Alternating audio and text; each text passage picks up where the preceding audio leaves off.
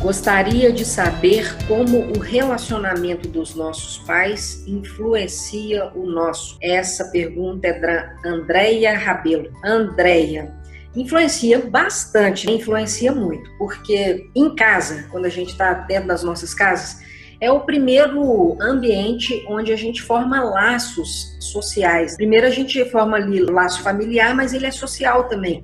Então é o primeiro lugar que a gente forja o nosso jeito de conversar com, com, as pessoas, de lidar com as pessoas, de trocar com as pessoas, de aprender a receber das pessoas, enfim, de criar o nosso próprio espaço, de gerar a nossa individualidade, de respeitar grupo. Nossa, ali é uma escola de laços.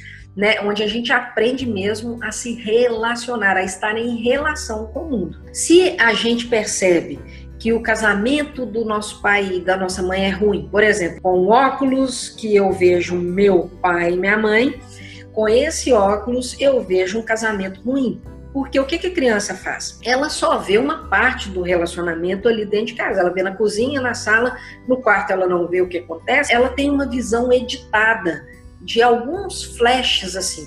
Fora isso, ainda não tem maturidade para a vida. Ela tá com dois aninhos, três aninhos, então ela vê aquele negócio lá, se ela vê uma briguinha entre o pai e a mãe, aquilo já incomoda. Ela já acha que está acabando o casamento, que eles estão se dando muito mal e etc.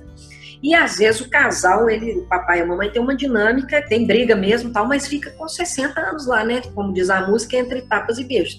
Só que a criança toma aquilo ali como muito difícil de engolir. Para ela, aquilo ali é um medo danado do meu pai e minha mãe separar. Então ela, ela fica o tempo inteiro se intrometendo ali. E eh, se não é fisicamente, e muitas das vezes é mesmo, de, de ficar o tempo inteiro, ô mãe, não fala assim com meu pai, ô pai, não fala assim com minha mãe, não faz assim. Isso tudo a criança já começa a emaranhar.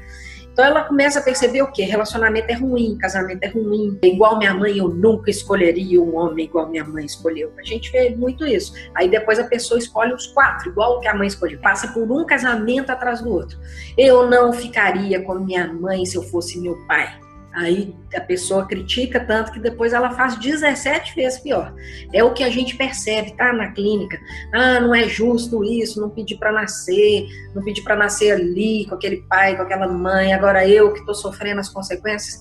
Ô, gente, aqui não se trata de achar justo ou injusto. Eu posso tender a concordar com uma pessoa que fala isso, é justo, é injusto e tal. Mas aqui não se trata de justiça, nesse sentido que a gente está querendo colocar é assim, a constelação ela não está falando que é assim e que você vai sofrer por causa disso. É a natureza, é o jeito que a gente enxerga a nossa família, é o jeito que isso irrompe enquanto consciência. A gente não sabe por quê, mas quando uma criança critica o pai e a mãe, aqui na frente ela tem fracasso e sucesso.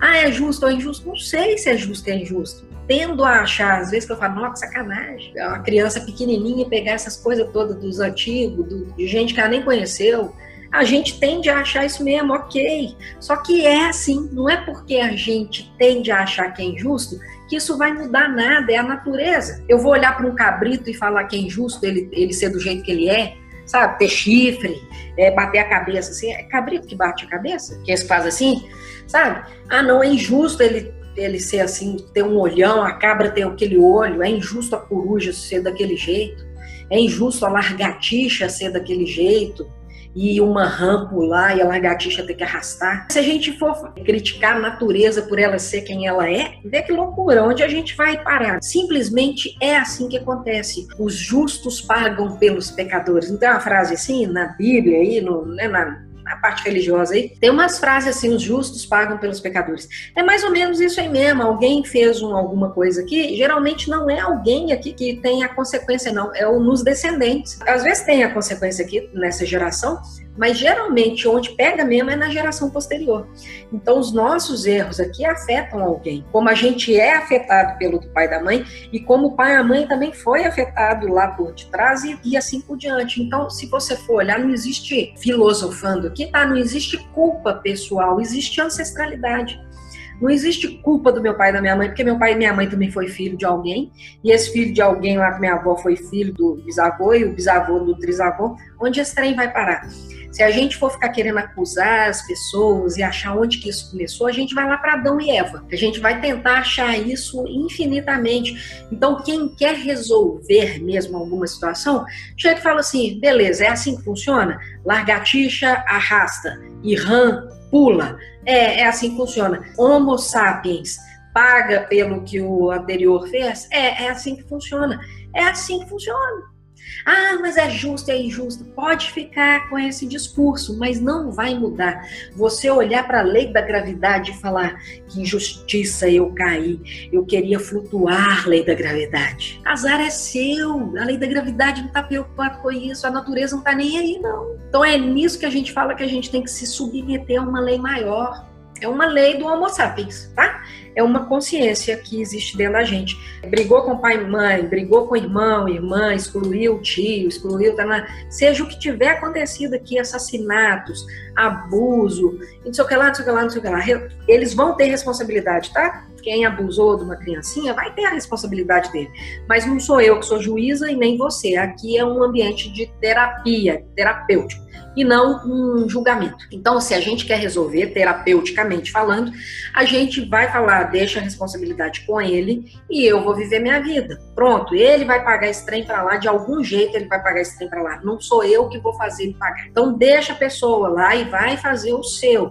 Queira resolver mais rápido possível não, não julgue, não é que você precisa conviver e fazer churrasco com aquela pessoa, mas não julga, deixa a pessoa lá, porque ela tem os emaranhados dela, como você também tem o seu.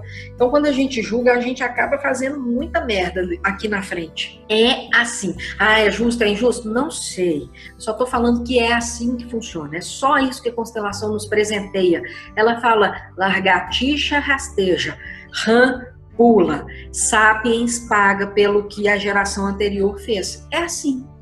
Então, na hora que a gente começa a aprender como é que a nossa natureza funciona, aí é o que a gente chama de autoconhecimento. A gente aprende, entende como é que o psiquismo funciona e que ele tem leis. E que se a gente fizer algo com a geração aqui, a gente vai pagar aqui.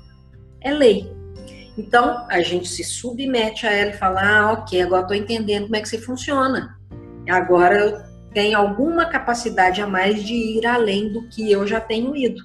Ah, é legal, né? A gente ter um conhecimento a mais de uma tecnologia, vamos dizer, humana, que nos favoreça e que não nos emperre a vida, tá bom?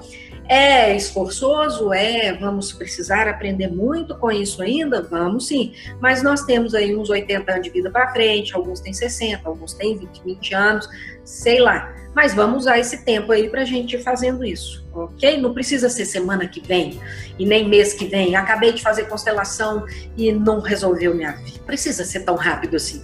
A gente faz no tempo que der, ok? Um abraço, obrigado pela pergunta.